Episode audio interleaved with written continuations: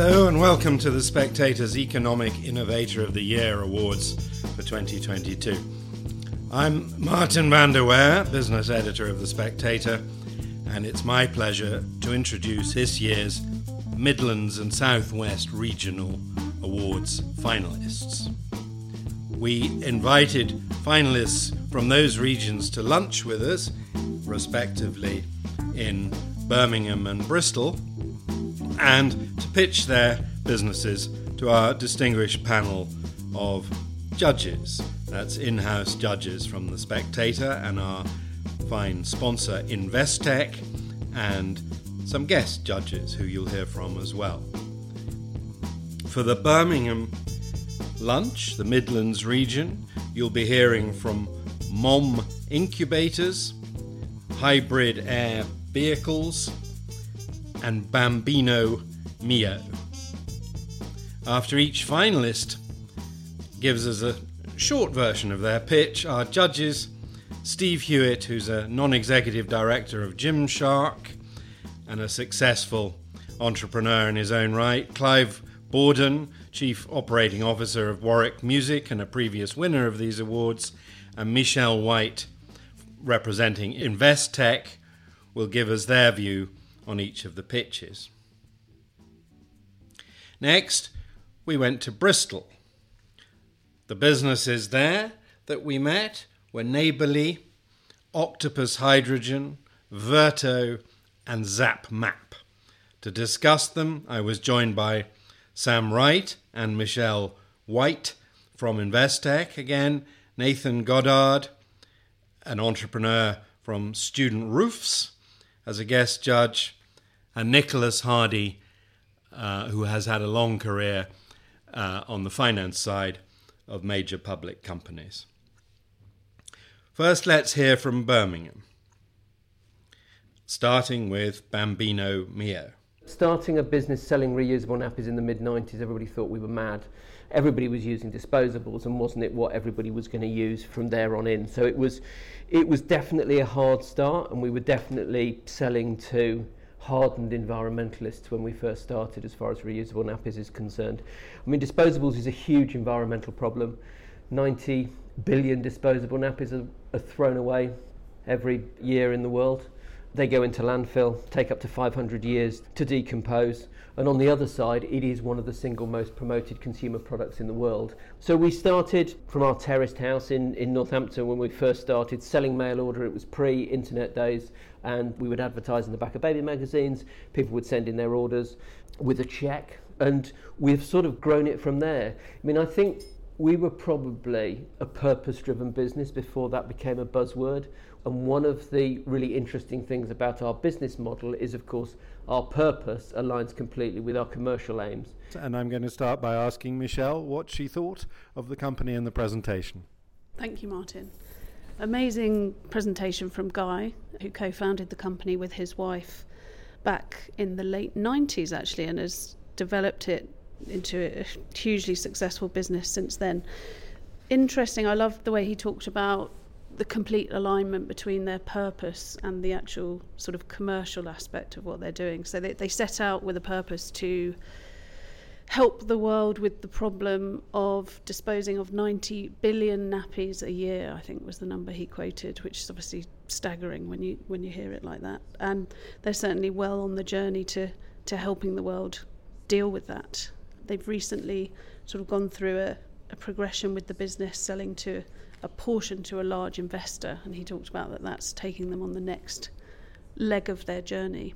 It's um, something of keen interest to me as the mother of two young boys. I've certainly been a buyer of many nappies over the years, and um, have recently sort of explored using some of their products and and I'm going down that path now. So. Um, definitely something of value. The sustainability award that we're thinking about keenly this year, obviously, this plays very keenly into that, and um, look forward to hearing more about their development over the coming years.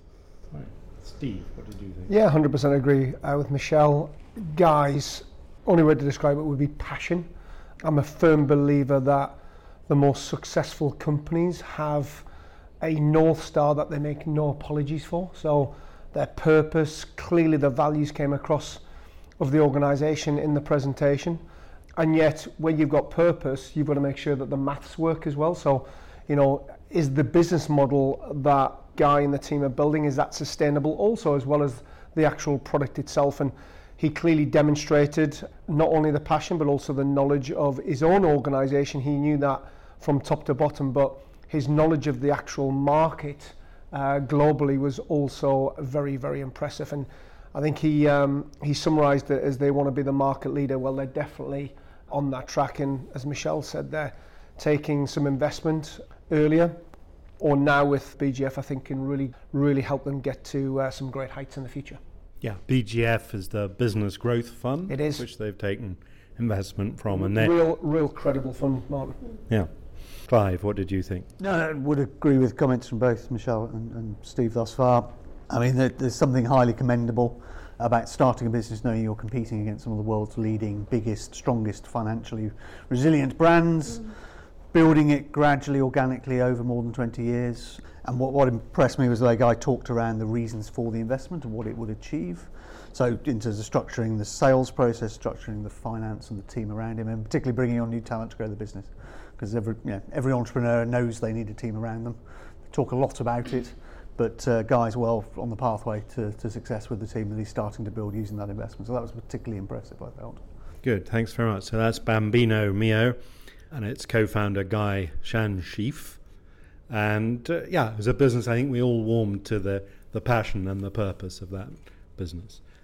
One footnote on Bambino Mio, I asked Guy whether he could make a comparison in the whole life cycle of use of renewable nappies versus disposable ones if we took into account detergent, water usage, spin drying, all the elements, and also the the materials from which his products are used. He said that exercise has been done that uh, his reusable products are not only reusable many times for the same baby, but could be used for eight babies.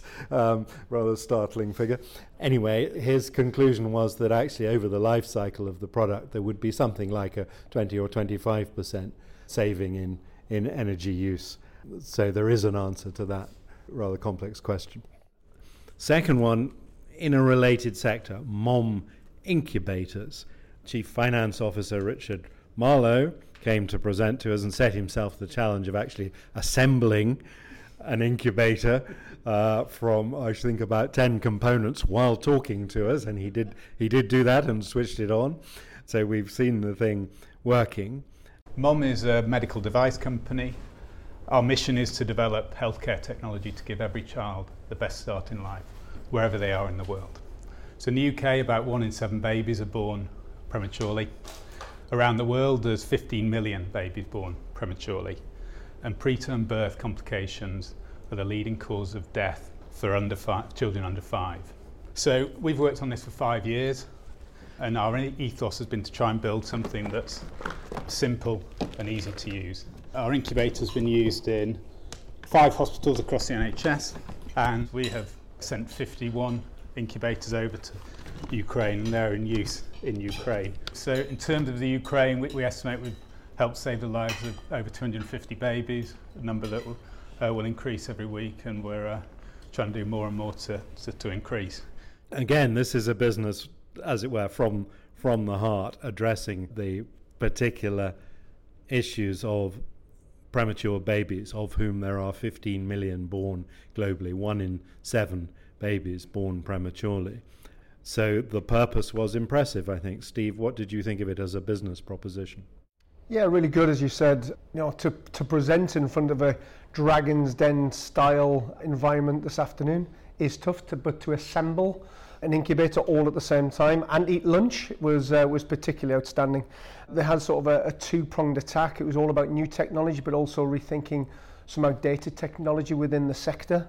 The business has been going for five years. I think Richard was really honest. I love the, the sort of the vulnerability that he showed as a leader within the company about actually they didn't always quite get some of the decisions right in the early days, but you know their resilience and uh, that passion to purpose has actually made them actually land their, their first set of orders with, I believe, five NHS hospitals. So, you know, I'd love to see that go to, you know, 50 and, and 500 institutions, I'm sure, in, in time. Talking from a personal perspective, I was a premature baby myself, so I could really, you know, see the impact that this has, not only on children's life, but actually parents uh, around that child as well. Really, the key differentiator is can they take this concept, and I believe they will, into a own home with their whole mobile initiative in the actual product itself. So huge amount of resilience, huge amount of opportunity for the guys. Thanks very much. One of the things we learned about this business is that they have sent in a number of these incubators into the Ukraine, which is saving the lives of babies in Ukraine right now. Clive, what did you think? I echo Steve's words. Really interesting presentation from Richard. I mean, he described it up front as technology seeking to solve an unmet need, and it very, very firmly hits that on the on the head. I mean, it's it's quite an interesting business. It's it's a little earlier in terms of its gestation and commercialization right now, and therefore you, you you've got the sense that it's very much at that curve of innovation and market disruption that we talk about continuing in these awards, Martin. There's a lot of places this business could go. Clearly, they've got to get the structure, the funding, and the, and the commercialisation pathway right. But at the moment, you get the sense that this is a business that's got huge amounts of promise. Clearly, has a strong social purpose, and the, and the founder, you know, is, is clearly a very innovative person. So very excited to watch the presentation, and, and you know, look forward to seeing where the business goes over the next few years. Michelle, clearly, this is another one that would resonate with you as a mother. You're right there, and actually, yes, my eldest son started his life in an incubator, so there was certainly an emotional attachment to the story that that we were hearing today. And you talked about the one in seven babies born prematurely. I think he talked about 15 million babies worldwide per annum in that position, and the fact that for every one degree, one degree loss of temperature increases the chance of the child passing away by 28%. So, um, obviously, hugely valuable if they can do anything to help that. And the, the fact that they've built a battery powered incubator was the innovative part here because traditionally they've all been not able to run on batteries, and I think that the product he said was 80% lighter than a standard incubator, hence ability to send it into Ukraine and all of these other places. I think, like Steve, for me, it's interesting to think about taking it home and the business model and the financials around that, because obviously these would have to be purchased by the NHS and sent home with the families. So, if they can crack that in terms of that actually being a safe way of looking after these children in a financially attractive way for the NHS, then you're hitting lots of excellent notes there. Thank you very much, Michelle. We, we learn all sorts of things during these these presentations, and a barrier for a business like that is how difficult it is to sell into the NHS when the NHS has so many issues to deal with at once, is so distracted by its most urgent problems and so on. So you can see why that's a, a difficulty. Anyway, that was an impressive business and an impressive product assembled before our very eyes. So we move on. Hybrid air vehicles, presented to us by Hwfa Gwyn. That's a Welsh name, HWFA, pronounced Hwfa Gwyn. And it's a business which is developing and is in an advanced state of developing a new kind of aircraft, which probably not right to describe it as an airship because it's different from an airship, but it does have a very large helium balloon effect inside it, which gives it some of the lift. And it, it doesn't look like a winged aircraft, it looks more like an airship, I think. And the first models would carry 100 passengers or equivalent freight loads. And because of its aerodynamics, because of the nature of the design, it's capable of a 90% reduction in emissions compared to a conventional aircraft. Uh, it would initially be powered by conventional turbine engines, kerosene fueled, but much lower powered than for the aircraft we're familiar with now, and eventually it could be powered either by electricity or, or hydrogen. Uh, this company is on the cusp of commercialization. It has a pipeline of potential orders. It has quite a large sum in orders for which deposits are paid by by airlines and end users. It has military as well as civilian uses and so on. So, a, what you might call, if it's not a bad pun, a blue sky business. I mean, it, it won't be flying the aircraft till 2026, but that's not so far away. What we've done is design a whole new type of aircraft. This isn't a type of aircraft that has been designed and built before. And by the time we bring it into service in 2026, Airlander, which is our key product, should be able to deliver a 90% emission saving versus other aircraft undertaking comparable roles. So that is a massive change in emissions, and critically, it's a change that we can deliver in the near term. So we use inert helium. What that does really, it doesn't make us fly, but it negates the aircraft's most of the aircraft's empty weight. So that when we're using our fuel and our aerodynamics, it's really focused on lifting your cargo rather than the aircraft itself.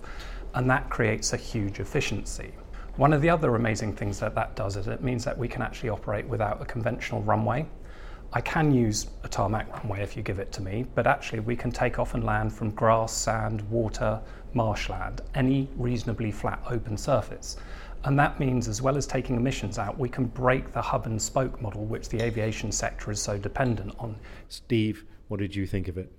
Yeah, really interesting. One of the stats, if I got it correct, in listening to the presentation, is that aviation industry uh, right now represents 3% of global emissions. Um, what clearly came out of the presentation is that that's going to rise up to 25% potentially in time, which is staggering. So this is a, a great solution to certainly help that uh, positively impact that. We talked with Hoofer about the commercialization. Yes, the passenger element, I'll come back to the passenger element, is really interesting. But what was really interesting for me is, is potentially where this brand, this organization could go in the logistics field, given the amount of logistics and certainly uh, demand on supply chain, uh, certainly currently. I decided to sort of pick up, pick on him a little bit in two particular areas. One, going back to that passenger, was experience was all about actually what's the flight time versus a conventional aircraft. And he gave us a great answer. He talked about don't think about the flight time, think about the experience when you have to arrive to the airport, you have to go through security, etc., etc. And, and just really the nature of the accessibility of this and the way that this works means that actually the flight time is longer, but the actual over, overall experience in terms of time actually could be reduced. So I thought that was a really neat way to, to look at that. The second, which really surprised me, was actually the price differentiation versus normal aircraft or normal aviation.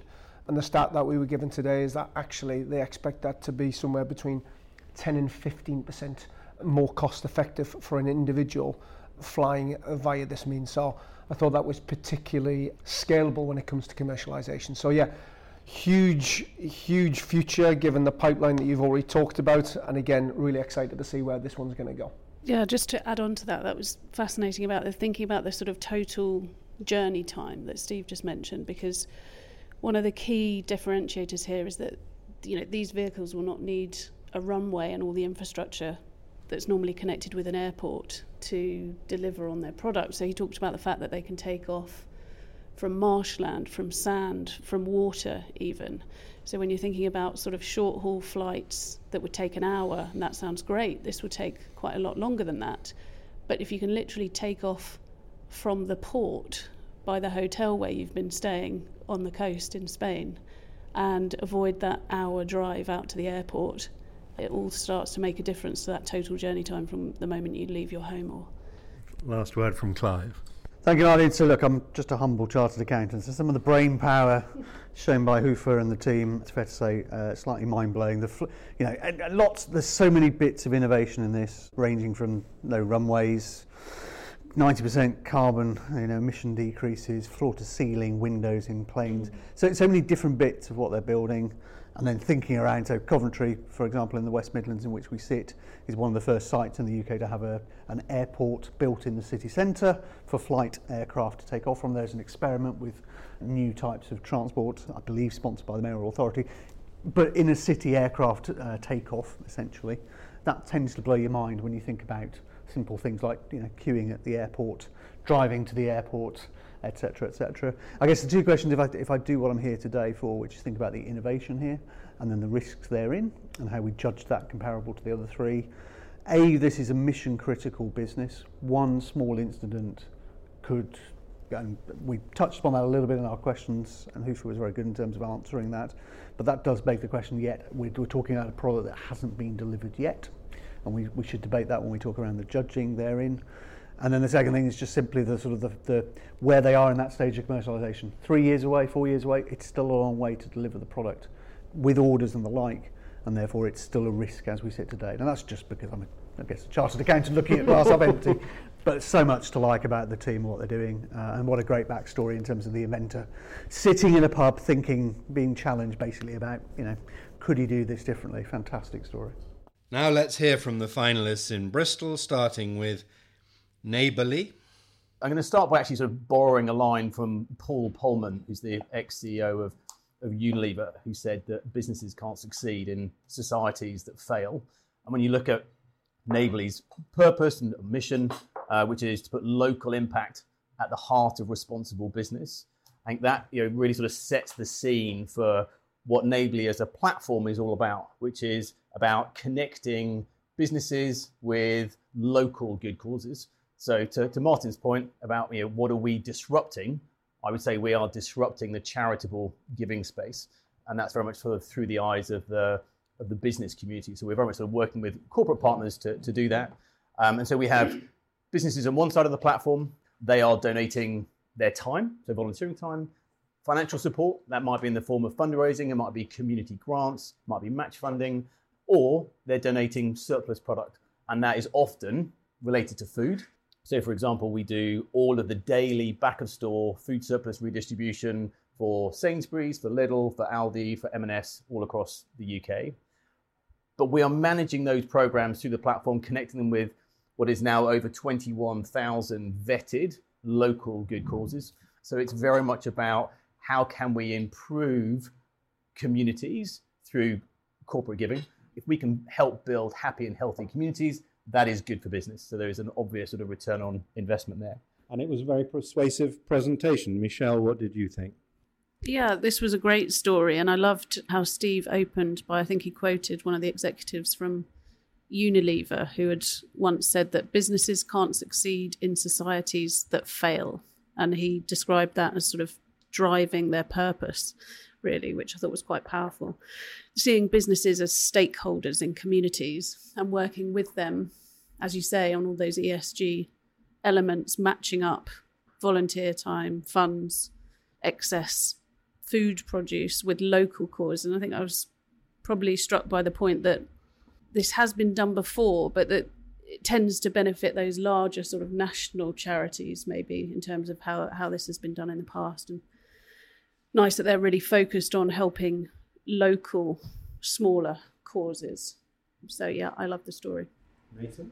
Well, I mean, I, I, think exactly the same, and, and what I'd what I'd say, building on the point, the answer I thought was excellent about where you've got many of these companies focusing on the areas of the country that are not necessarily the areas in most need of support.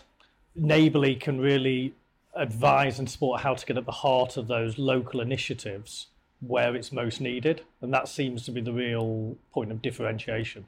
No, I, I would agree with everything that's been said. I think what impressed me particularly is that in this sort of organisation, the challenge is very much about how you measure the impact of what charitable organisations get up to. And I think Steve was pretty compelling in pointing out the rigour with which the businesses who want to subscribe and join in and contribute, as well as the charities who are going to benefit from it. So, yeah, thoroughly impressed. Yeah, and it, it's actually quite a sophisticated operation he's running.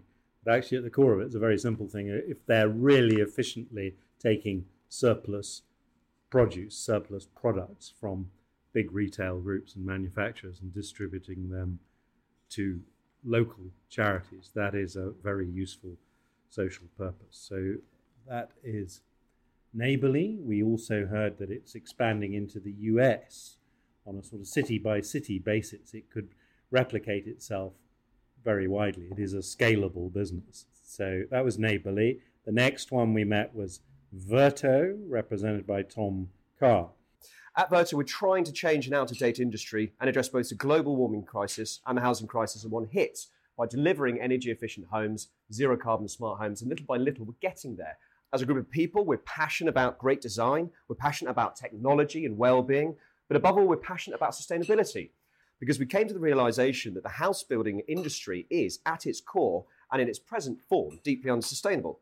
When we took a deep look into the industry as a whole, it was clear that in terms of the materials, the technology, and the government policy, things hadn't changed or really progressed since the 1960s. According to the ONS, an average home produces six tons of CO2 a year. That's enough CO2 to fill an Olympic sized swimming pool.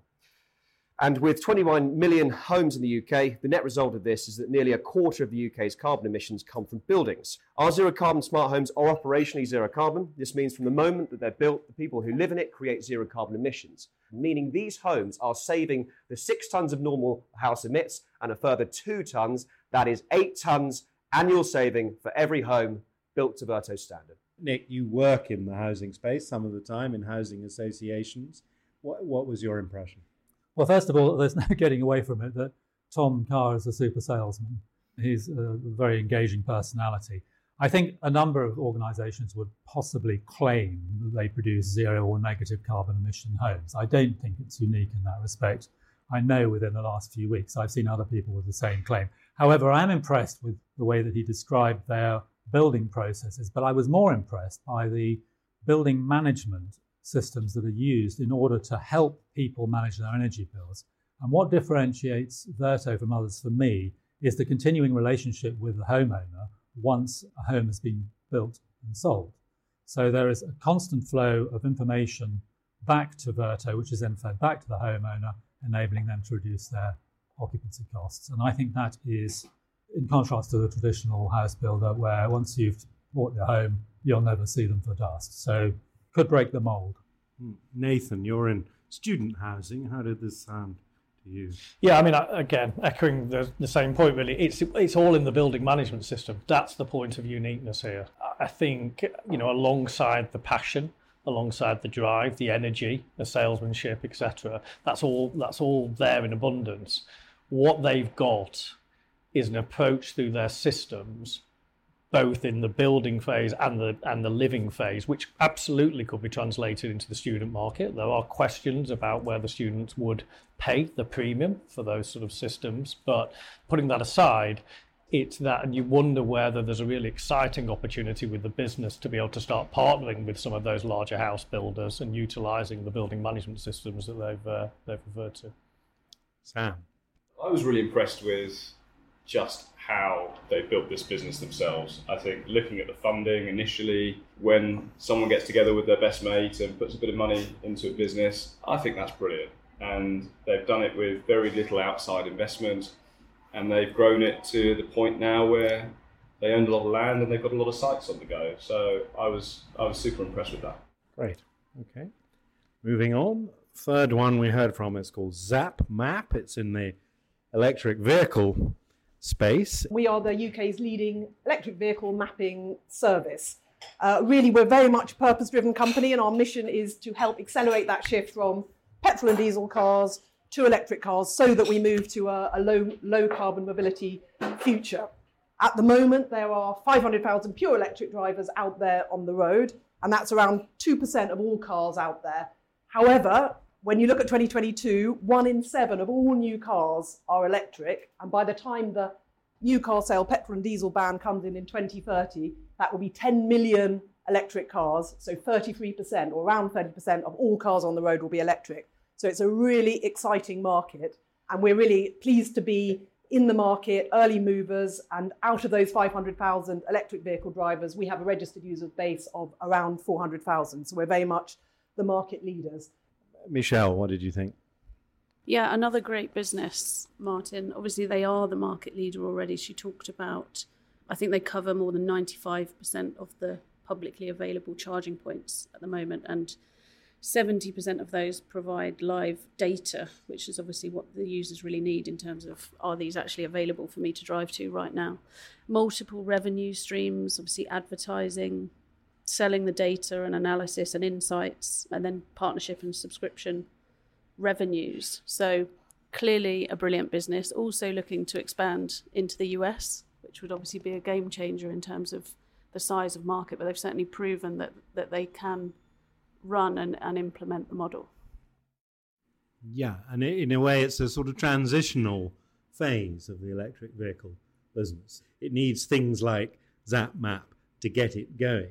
That in the long term, you would imagine everything they are offering would be in every car, but we're a very, very long way from that, and they can adapt and improve much more efficiently and quickly than big, big automotive manufacturers can.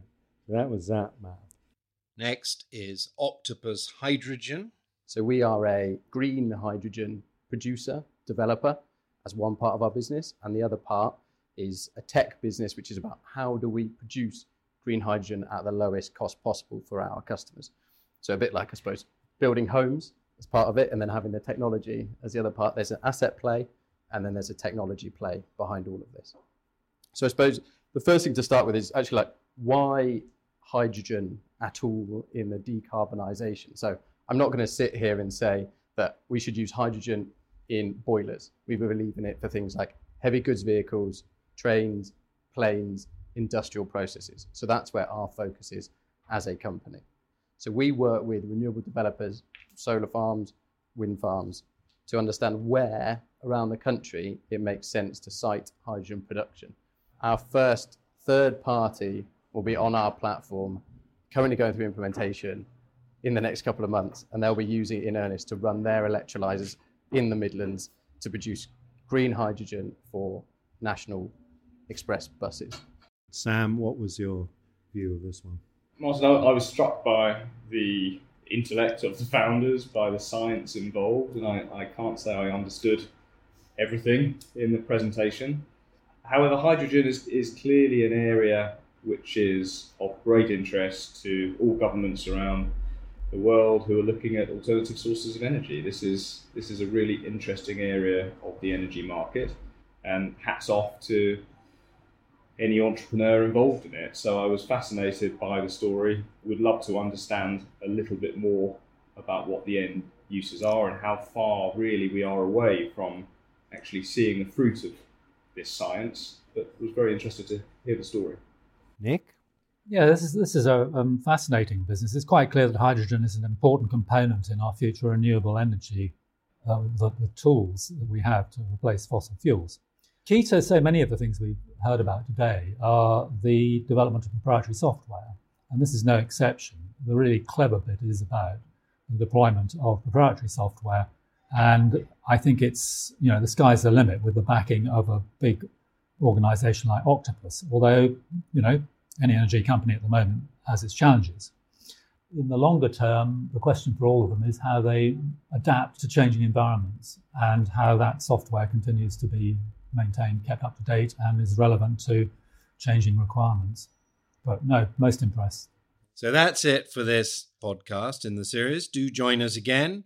Stay with us to the end and find out who wins the Spectator Economic Innovator Awards of the year 2022. Thank you very much.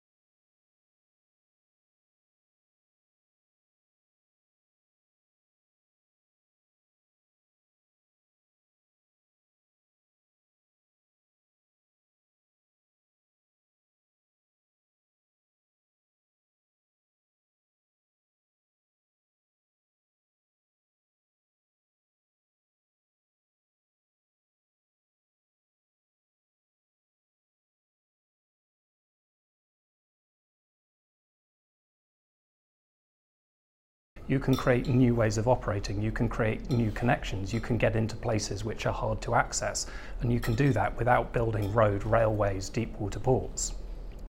Um, I'm sure if I went around the table and I asked, you know, asked everyone about the importance that aviation has played to the world uh, up We're until talking this point, everyone would say 2026 it's here. been We're a not hugely talking about beneficial 20, thing. uh, It creates networks. It so Airlander flies logistics, exactly the it's same way as created a millions of jobs around the world. and It Critically, it because of creates connections We've got an aerodynamically shaped hulls. But what And we do in addition so to as we go forward from this point in time, those kind of connections our created uh, to maintaining a connected world is going to retain being critically important. But we can't sit here and ignore what the emissions impact of the aviation industry is on, on the world. And so, if we're serious about meeting our, our, our net zero targets, if we're serious about being there by 2050, both at a, at, a, at a global level but also within aviation, then drastic change is needed. We can't continue to increment change. Driving 3 or 4% engine efficiency simply isn't going to cut it. We've got to look at whole scale transformational change within the industry and technological innovation. Simply, otherwise, we're simply not going to get there. So, in, uh, in my business in hybrid air vehicles,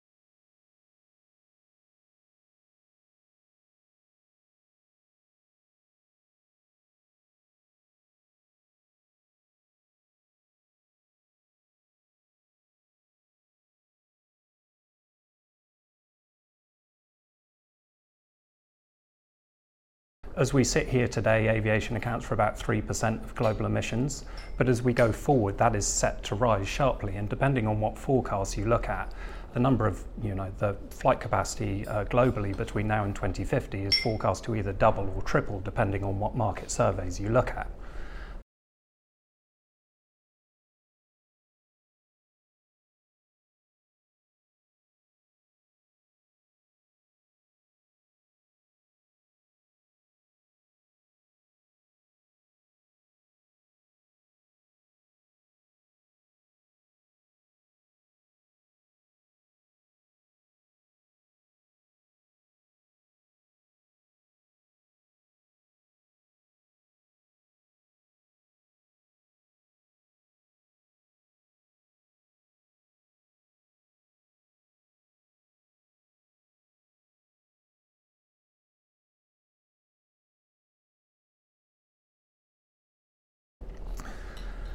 Um, we've taken Airlander to full-scale prototype prior to now. We're now at the point really of commercializing this, this technology.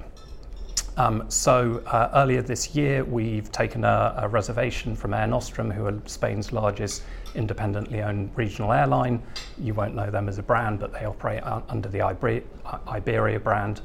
Um, they want to be able to continue to deliver regional mobility to their customers, so journeys up to 400 kilometres, but they want to be able to do that while taking emissions out of those journeys. And we can do that. We can deliver 100 passengers on, on Airlander, and that's with our entry level product. Not only will we be taking emissions out, but actually, and I'll share some um, photos of the interiors of it afterwards so people can visualize it. It's a much nicer flight environment. We fly lower, we can have fresh air into the cabin, we have more space per passenger than on a fixed wing aircraft. We've got floor to ceiling windows, so it's a much nicer environment. It's also quieter on Airlander because our engines simply don't need to use so much power. Um, we're also looking at logistics use cases, so that ability to go from anywhere to anywhere means the logistics market is a huge opportunity for us. We're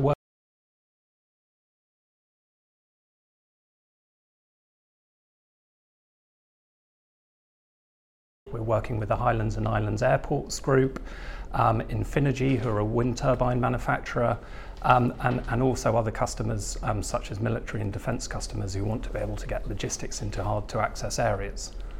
The final vertical that we touch on is, is really on um, communications and security.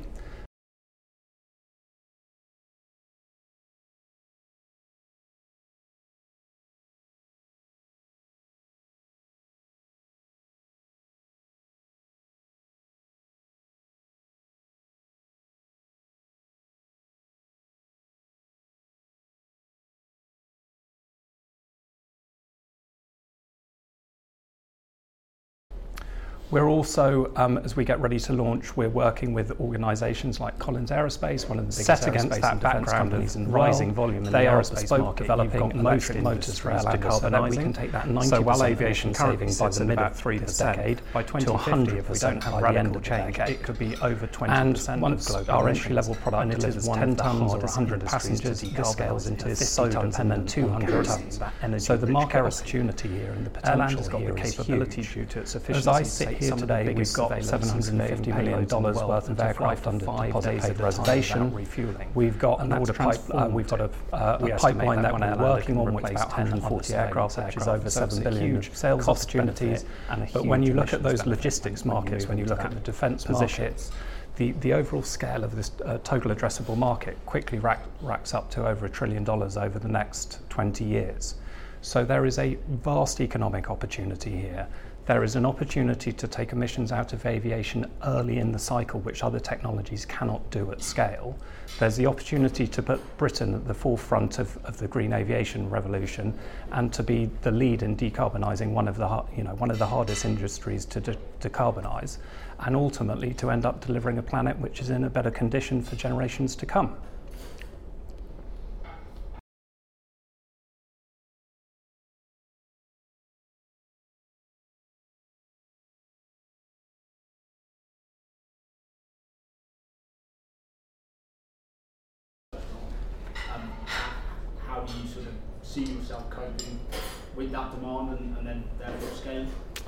So, um, so with the way we're approaching market is to bring the Airlander 10 into market first. That's the aircraft that we've taken to full-scale prototype, flown. We're, we're now ready to start manufacturing, on, and we're building that that that that order book.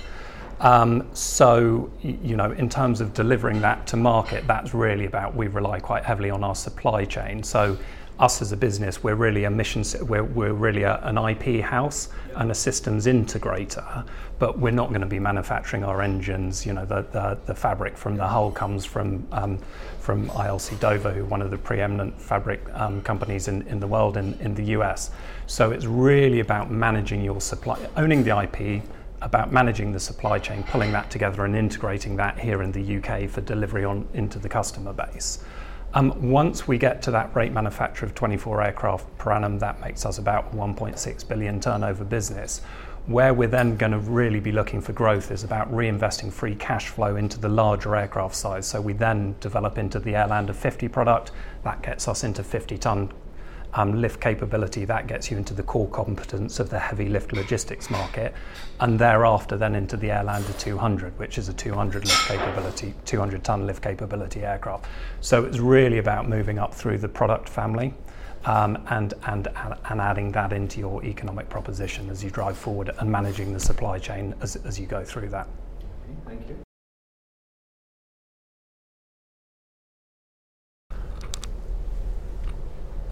So the market, we've, we've, we've done quite a lot of work and we've done quite a lot of work with sort of independent market specialists who have gone out and looked at, at, at the aircraft and competed it from a sort of cost and performance mm. point of view um, and then said what they believe that, that market is. Mm. Um, so current surveys here, so which set of identified opportunities, we've got about 70 billion to be going at. The market surveys say that's broadly going to be split about 50, um, 50% between long endurance flight use cases and 50% between sort of logistics and, and, and heavy lift use cases. So that's broadly how it splits out. Um, as we're seeing the, um, the, the, the pipeline develop, actually that's being supported by customer interactions at the moment. But if you had asked me pre-pandemic what proportion of the um, short-haul aviation market, we would have been much more conservative than where we are now. There's such a huge change going on in aviation, and actually it's driving a change in, in customer behaviours. That my personal view is that the mobility part of the market is going to prove out to be bigger than, than, than we currently expect. Um, just on the pipeline, you mentioned pipeline. Yep. Is that committed pipeline or is that forecasted pipeline? So we got $750 million under d- deposit paid reservations. So there are monies held in escrow. So um, that's stage one of contract effectively. 750 is the total cost and the deposit is a small. Set, yes, exactly, exactly. Because I'm not currently making their aircraft, so I can't currently. Yeah, yeah. You know, we're, we're just at the point of crystallising our production program, which which we're literally working to get um, get going before the end of the year. Um, the seven billion is active, so I can tell you which customer name, how many aircraft they're interested in. So that's detail. You know, that's detailed pipeline we're working. There is then obviously between that seven billion we're currently working, and the sem- seventy billion we've got ident- you know, identified. There's the gap. And then just sorry, sort of a, a part B to that question.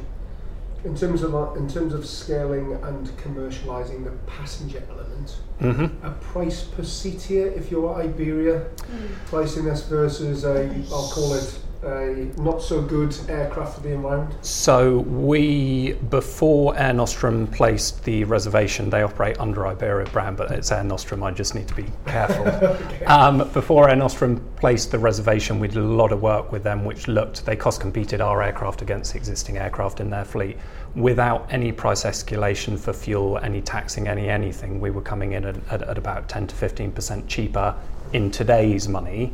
My expectation is that as short haul aviation gets taxed or you know things are going to kick in to, to, to, to increase that cap. Got it. Okay, thank you. Thank you for that. A very different question. Um, I'm interested, you said two families, so I'm interested in the, the moment that two families sat down in a pub, a coffee shop. Well, how, how, who had the idea? Where did the innovation? So the original innovation um, came from a man called Roger Munk. So he was the original um, technology officer for, for, for, for the business. Um, and the, he, was a, he was a lighter than air engineer and had made many conventionally shaped um, airships. If you go back through sort of UK airship history, Roger's very heavily involved. Um, the story goes that he was in the pub one day and he was basically told that airships would never make a, um, would never find a sizable foothold in the aviation industry because, um, because of a number of issues they have. They've got poor ground handling, they've got a buoyancy issue that when you take uh, a kilo of or a ton of payload off them, you get a ton of excess buoyancy because they fly because of um, at equilibrium or um, lots of ground handling costs, uh, poor air handling, you know. And Roger said, Well, I can design an aircraft which will solve all of those things. And so, what he actually ended up doing was designing a heavier than air aircraft, which confusingly sits in the lighter than air industry, but it's a heavier than air aircraft, flies because of aerodynamics, and only supplements its efficiency with the helium. And this was his brainchild and his innovation. And the two families come in where? The, the two families came in um, actually slightly before the uh, before the founding of this business. They came in in a predecessor business where they were both investors, but then they they, they reinvested in this business and have carried it forward since then. Uh, very good. So just a word about commercialisation.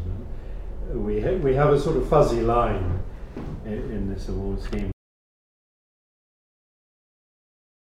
Um, are we're we're currently in the process of um, closing a 70 million fundraising, which will launch the production program.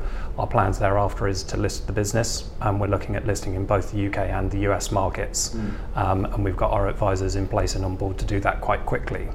Um, and so by going that route, we you know we've got access to capital, and we we can we can retain this business if someone steps forward at a point in time and you know makes an offer for the business, then ultimately that will be a decision for the shareholders rather than the you know rather than the management team. But Mm. um, you know the the people who work within this business absolutely love what we're doing and, and are committed to it. So we'll crack on with doing the job we've got before us. Okay, marvelous. Thank you.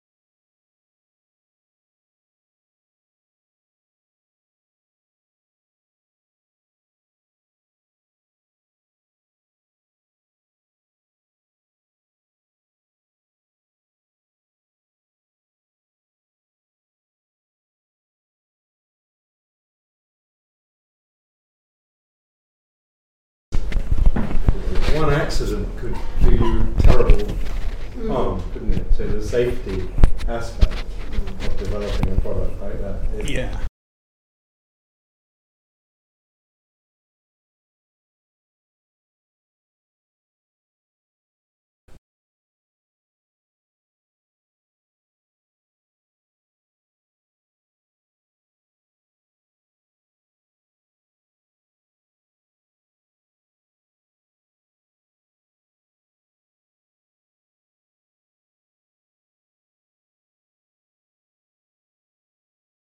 So we started by doing intensive business development. Now, full disclosure, I don't have a background in oil field.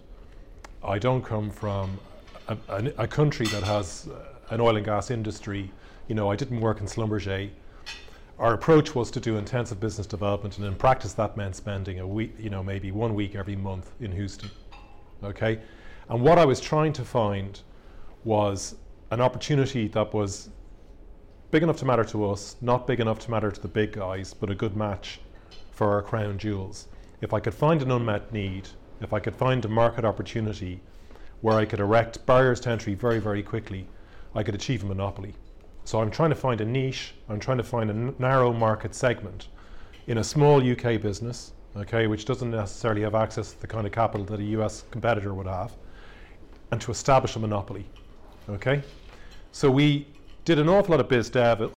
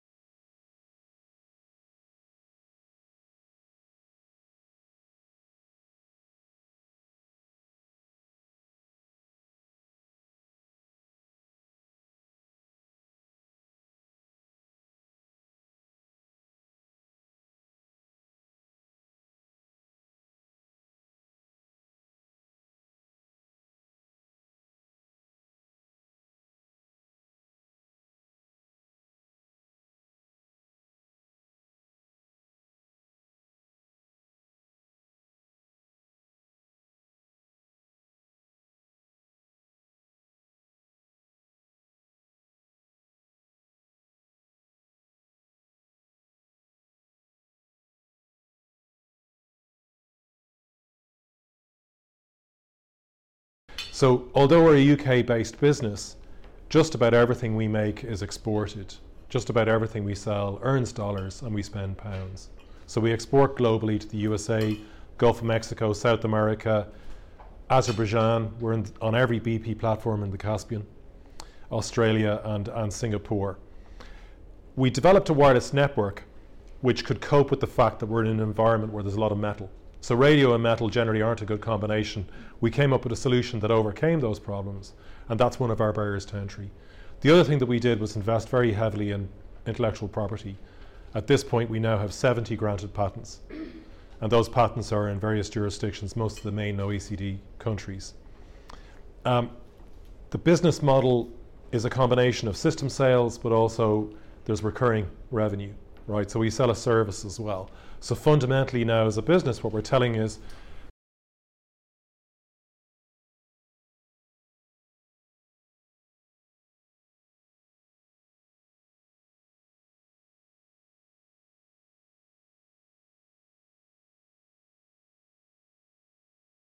Okay, so our customers get access to that information. We have a full stack. They can come in and look at that information in the cloud. So, coming from outside the industry, we did some intensive business development. We found an unmet need. We focused very aggressively on it. We erected barriers to entry, both technologically in terms of our wireless network, also in terms of patent portfolio, and finally, certification and approvals. So, there is a lot of certification and approvals required for this market. You need to develop and sell electronics that can work in a flammable atmosphere. So, you have to prove that your electronics are not a spark risk, because there is always the risk of the leak of a flammable gas in an oil well. So intrinsic safety is one of the requirements that we have to meet, and we were the first company in the marketplace to achieve that. Because of the volume and because of the number of working rigs, we're now in a point where we can say that we have the most wireless sensors installed in offshore drilling rigs globally. Nobody else has sold more wireless sensors than us. Okay? And we sell directly system sales, but also aftermarket. All of our sales are direct. We haven't used channel. Uh, my view was when you're first bringing a market to a product to market, when you're driving adoption, you need to be in control. You need to be in control of your business development and control of your marketing. You can't rely on channel until it's an established product. Uh, so we did the selling ourselves in countries like Brazil, South America, Guyana, USA, and so on. Um, we manufacture in the UK. Okay, one reason for that is currency, but the other reason was I wanted control, complete control of manufacturing, because in the early stages when you're ramping up, there are problems, and it's important that you can get in there and solve those problems very quickly. So we make in the UK, but we sell abroad. There's another point that I want to make, which is that there were other challenges uh, which we overcame in a fairly unique way. We're pretty contrarian as a business. You know, we, we I'm actually going to paraphrase one of your columns, Martin. We, we believe that sometimes it pays to zag when everyone else decided to zig, you know. And there is a view of net zero and ESG uh, there is a marketplace, uh, I suppose, uh, a capital market, which is now quite hostile to fossil fuels. I took a contrarian view. I took the view that we're supplying a necessity to the businesses that supply a necessity. In other words, we're in the energy security market. You know, we're part of a energy security product. Okay, and during COVID, when the oil price went to zero, I doubled and tripled down. I decided to invest further in our products. We didn't furlough any staff. We didn't send anyone home. Because we were a manufacturer, there was a loophole. We demanded that everybody come in. We didn't stop. We could, we, you know, we're the company the Guardian warned you, warned you about. You know, we were the people who were at work every day. Okay, and as a consequence of that, we reckoned that we could come out the other side having lapped our competitors, and it looks like that that has been the case. Um, the other thing as well is that for some time, yeah, for some time we've had a positive cash flow, okay? And as a consequence of that, we haven't had to take any government assistance or, or, uh, or finance.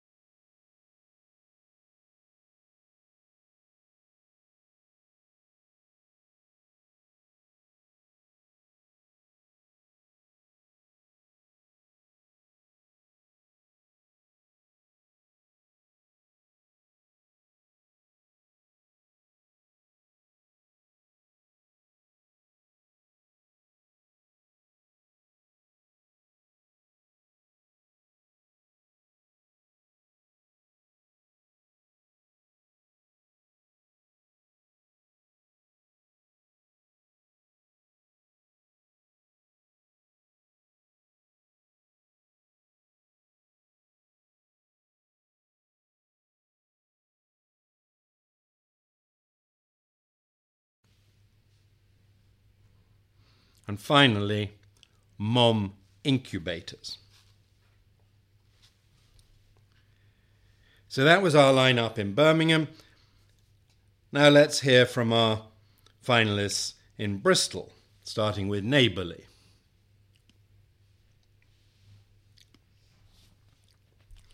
Now Verto,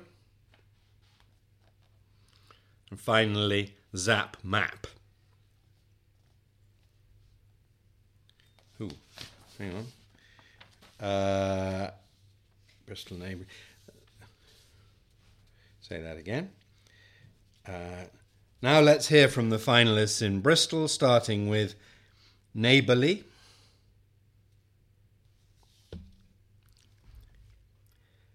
Next is Octopus Hydrogen.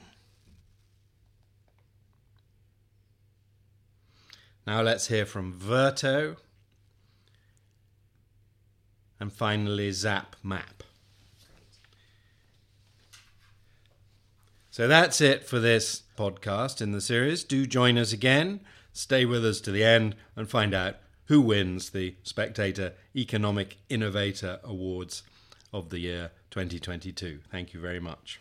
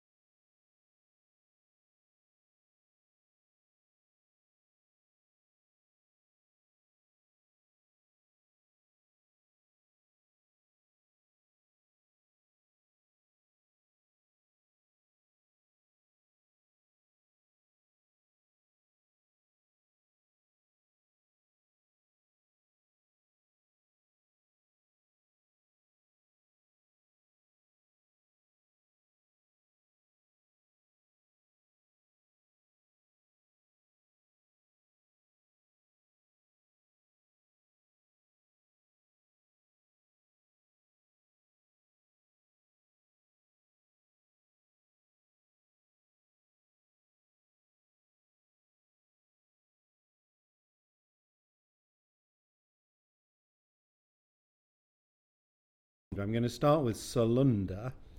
Alan Finley, the founder, talked to us. Salunda makes sensors that are used principally on oil rigs, oil and gas platforms. They are attached to the stacks of pipes that those rigs and platforms use in very large quantities. And the sensors are there to measure whether there's likely to be a fault or a problem, which could be very easily a kind of million dollar problem if it develops. They're also safety items for other harsh environment industrial situations like railway depots, uh, railway engine repair places, and so on. They can be attached to people, they can track people so that the people are not in danger, the machine can be switched off when the person is going past it, all that kind of thing. But they're basically sensors with a lot of patents, 70 patents to protect the intellectual property. And this was a, a business driven by a search by its founders to find a business niche which they could exploit with their engineering and software skills. And they found one and they have exploited it. So it's It's a, a business driven by the business imperative rather than the purpose that we sometimes talk about.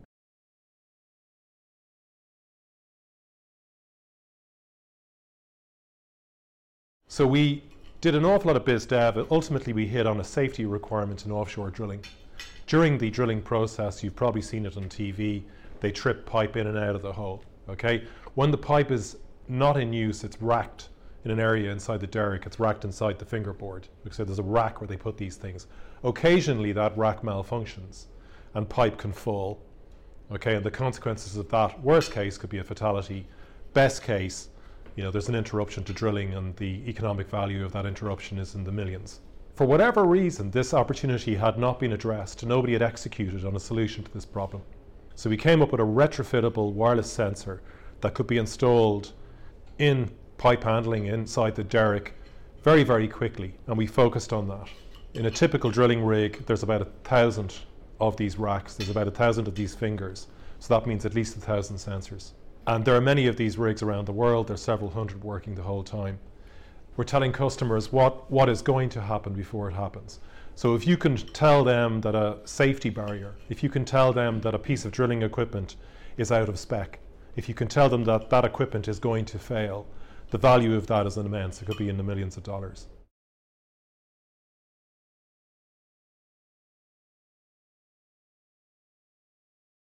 But Steve, tell me what you thought of that presentation.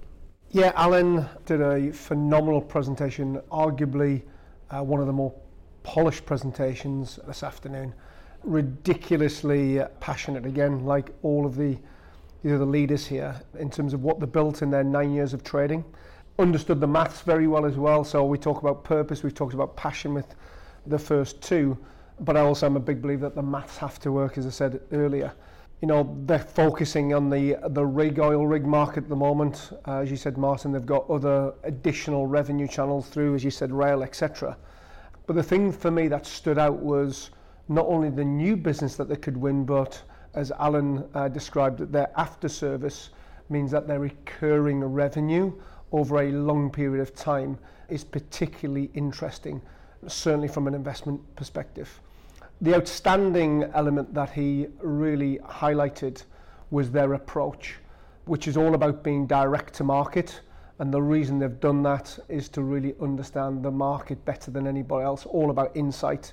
He talked about he doesn't work with outside agencies, everybody is employed within his organization because they understand the DNA of the organization better than anybody else. So, some real heart and soul. I can certainly see some of the big players trying to, you know, maybe defend around him. So he's got to think about that as a real challenger brand. And I think probably his biggest differentiator uh, with Salunda is going to be agility. So uh, yeah, very very interested to see uh, where these guys go in the future. But yeah, particularly great. Clive. Yeah, look, Alan's presentation was was clear, direct to the point. What's not to like about a business that you know has grown so quickly, organically funded, no external finance, helps safety, protects people, is a proactive rather than reactive product in terms of the way it works. In other words, it can start to predict a mechanical failure ahead of the mechanism failing, so saving time, money, helping protect people and the like, and also his huge IP protection. So in terms of, you know, the great British invention story, huge amounts to like there. What, what I was particularly struck by with Alan was that actually one of the difficulties of the entrepreneurial pathway is that lots of you can always see the world in opportunities. Always more things you can sell to, more, more things to do. Alan was really clear about what he wasn't doing as well in that presentation. So when challenged about certain markets and other things, he was very clear on why he wouldn't do this particular market or that market. And the reason why as well, it wasn't a case of capacity or not getting there yet. No, we're fixed on here, we're going to move to there. That, I think, is, is another reason why the business has been so successful late. So a hugely impressive presentation. Thank you very much. Michelle, last word on that one.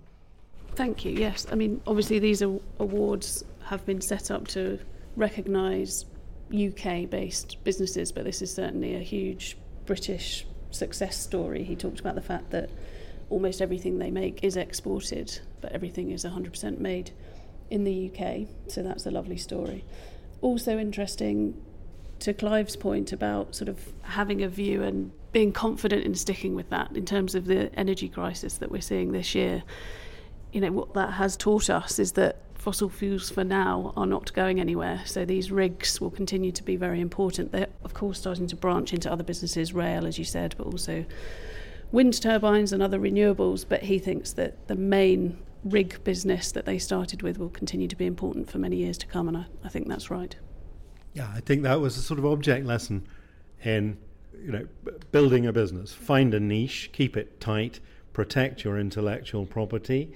No debt, no outside investors, no distractions, as it were. A different kind of presenter might have made much more of how it could be applied to renewables and so on, but he was completely frank about that. He said fossil fuels, you know, we need them this is a business that will thrive on selling a very, very useful product to the fossil fuel industry. It has some other applications, but our core activity is oil and gas rigs and platforms, and that's where we are. You know, that's where we're focused. So I, th- I thought that was very impressively frank and articulate way of describing the way they've built their business. So our fourth entrant for this Midlands lunch